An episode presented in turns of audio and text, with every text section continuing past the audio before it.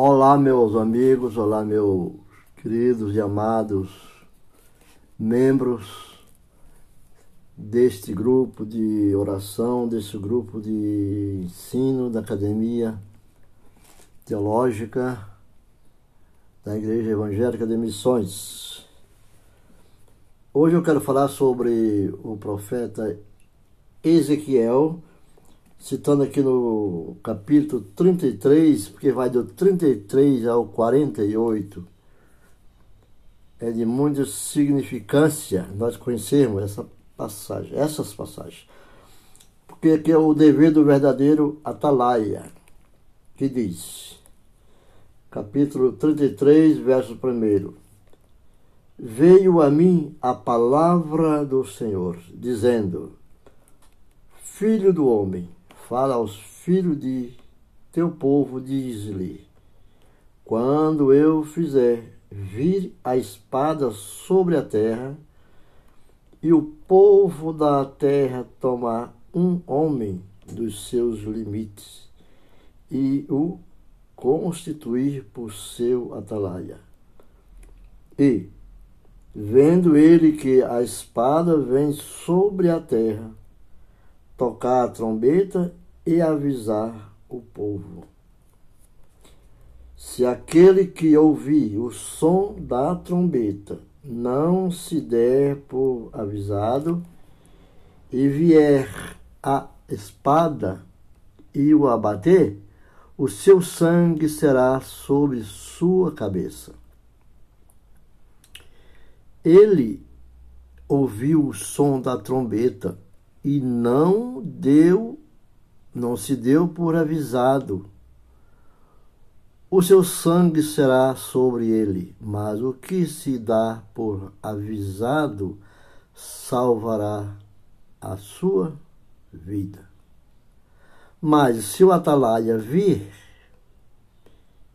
que vem a espada e não tocar a trombeta, e não for avisado o povo, se a espada vier e abater uma vida dentro dentre eles, este foi abatido na sua iniquidade, mas o seu sangue demandarei do atalaia.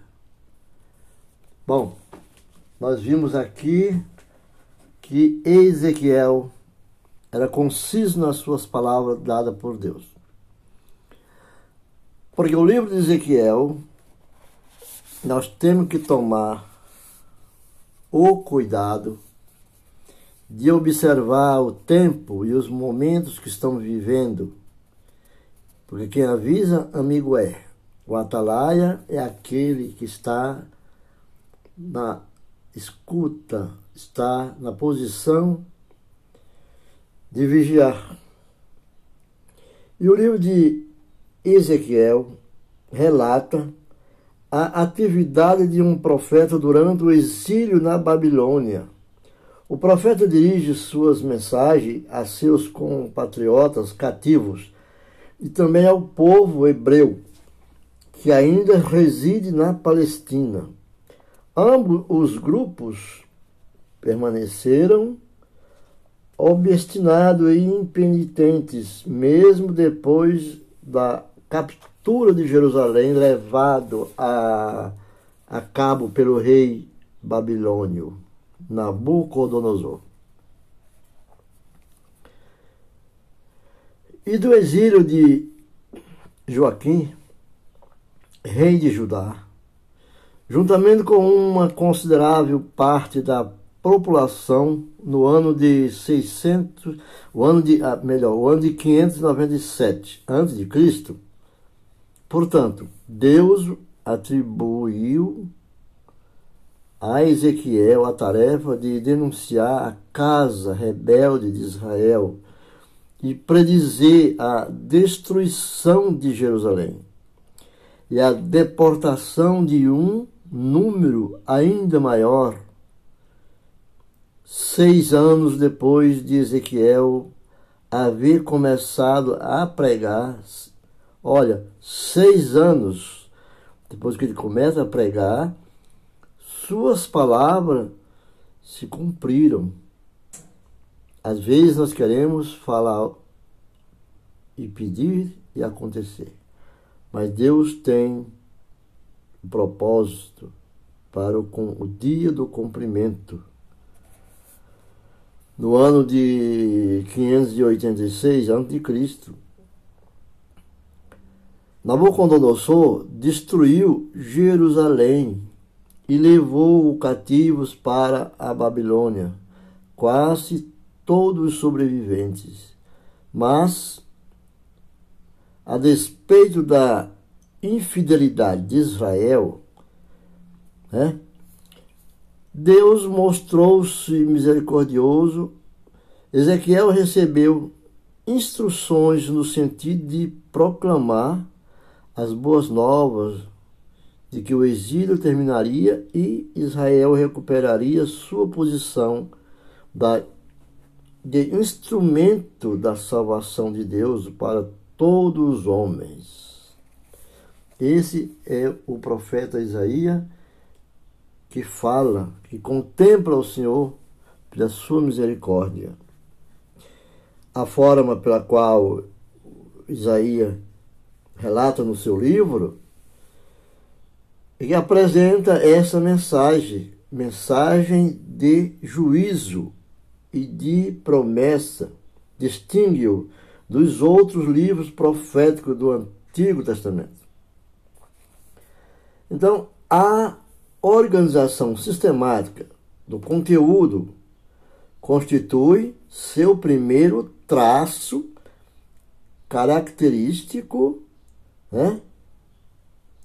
por assim dizer, e observando a nossa observação, vamos ver que ele realmente é dado como o atalaia, a sua visão profética dada por Deus. E os primeiros 24 capítulos do livro de Ezequiel representam a acusação e condenação de Israel. Os primeiros 24 capítulos, do primeiro ao 24 capítulo. A condenação de Israel, sua desobediência. Com, até, com aterradora consequência. Esta perspectiva de juízo minorada somente por lampejos incidentais de luz, fica compensada na última parte do capítulo 33 a 48, do que esses lampejos, incidentes de luz, né, somente nós vamos encontrar a explanação, você lê do 33 até o 48, com uma apresentação também consequente com o brilhante futuro que Deus tem reservado para seu povo. Então nós devemos observar o livro de Isaías. Por quê? Porque o profeta Isaías fala aquilo que Deus ordena para a salvação de Israel. Estas sessões compactas de ameaças e promessas a Israel são separadas por uma série de discursos endereçados às nações estrangeiras. Discurso, nós observamos, passamos a compreender a, a, a, o que Ezequiel está escrevendo pela ordenança do Senhor, que tem duplo aspecto. O aspecto são pronunciam juízo e castigo sobre os perversos vizinhos de Israel.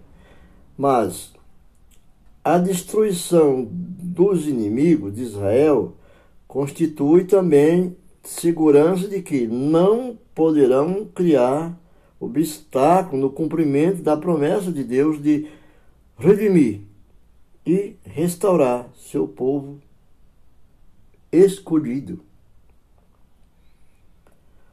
Outro traço característico do livro de Ezequiel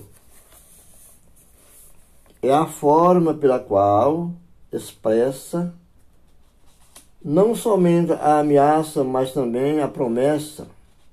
O livro é abundante. Esse livro de Ezequiel é um livro abundante.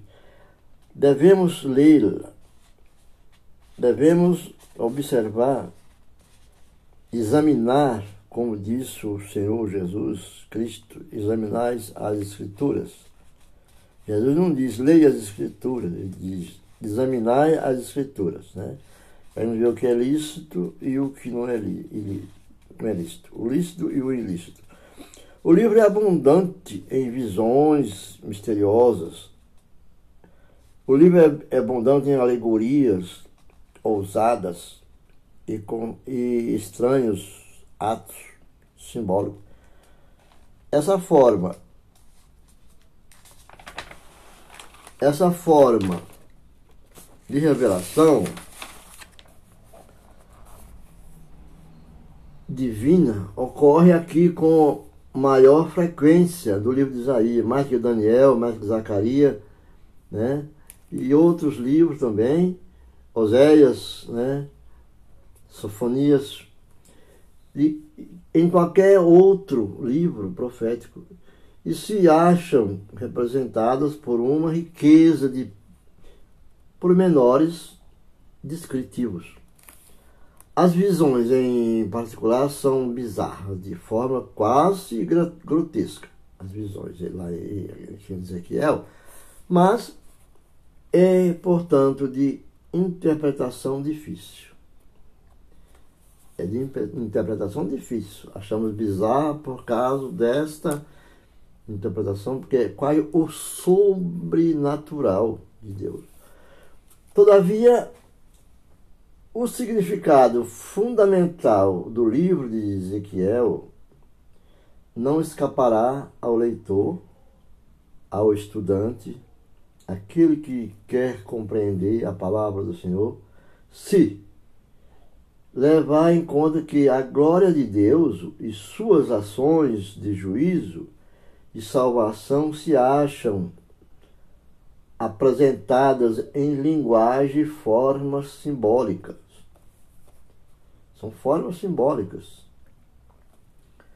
Aquele que Ezequiel vê em visões, que descreve em alegorias e põe em prática numa forma que se assemelha a charadas, tem por objetivo contribuir para a certeza de que Deus leva avante seu plano, seu plano de salvação para todos os homens aos quais ele havia iniciado neste pacto com Israel em séculos antes, quando ele promete a salvação através de enviar enviar seu filho amado para que levasse a salvação ao povo, ensinasse para que tirasse o pecado do mundo.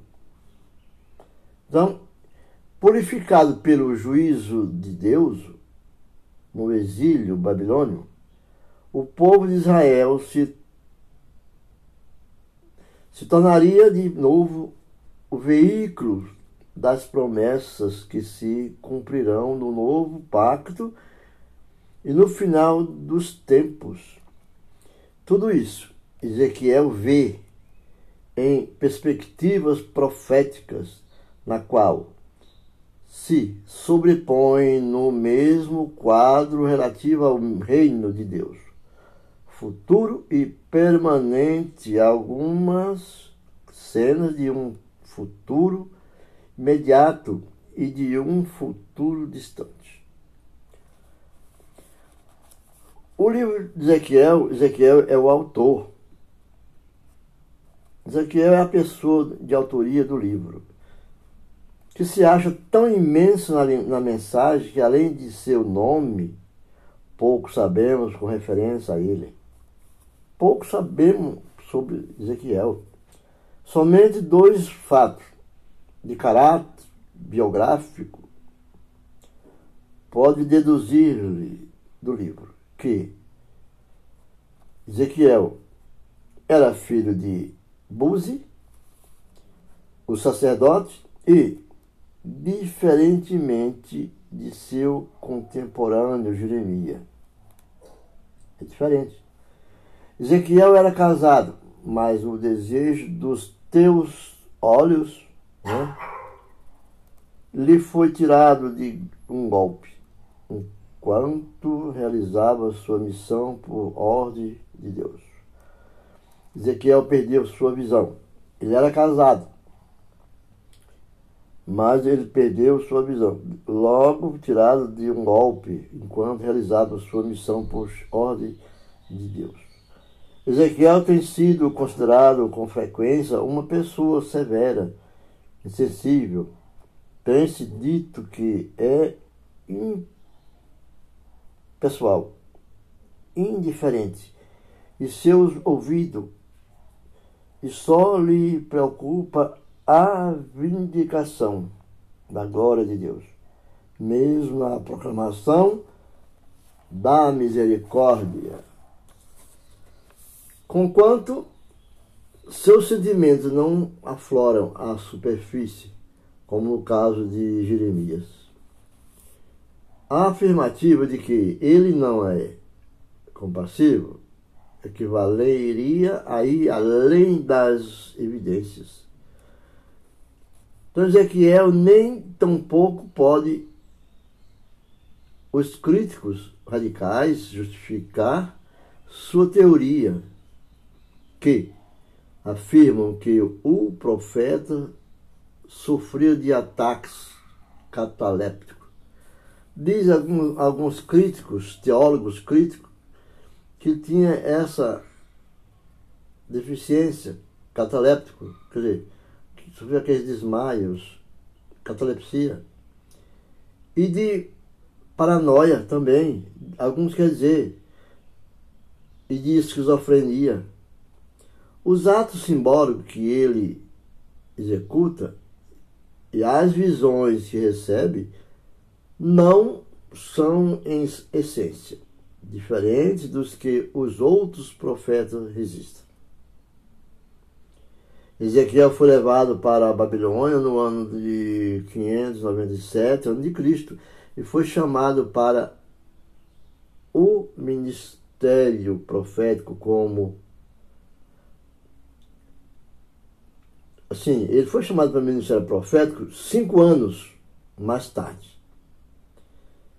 e exerceu tal ministério ativamente durante um período de 22 anos, pelo menos. Né? Segundo dá no, no capítulo, no, no, vamos achar em Ezequiel 29, verso 17. Então, o, o, a história de, de, do profeta Ezequiel é que é de uma capacidade de esperança, não de medo, de esperança. Nós temos que buscar em Ezequiel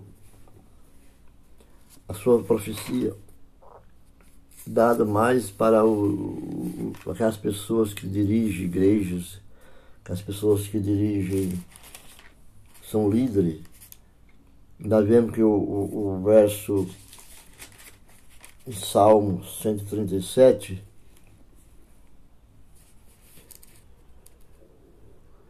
o, o Salmo 137 sobre a Babilônia, que, no qual foi profetizado por Ezequiel também, a margem dos rios da Babilônia, nos anos, nós sentávamos e chorávamos, lembramos de Sião. O Salmo 137 diz assim, é, nós, nos salgueiros que lá haviam, pendurávamos nossas harpas. Versículo 2.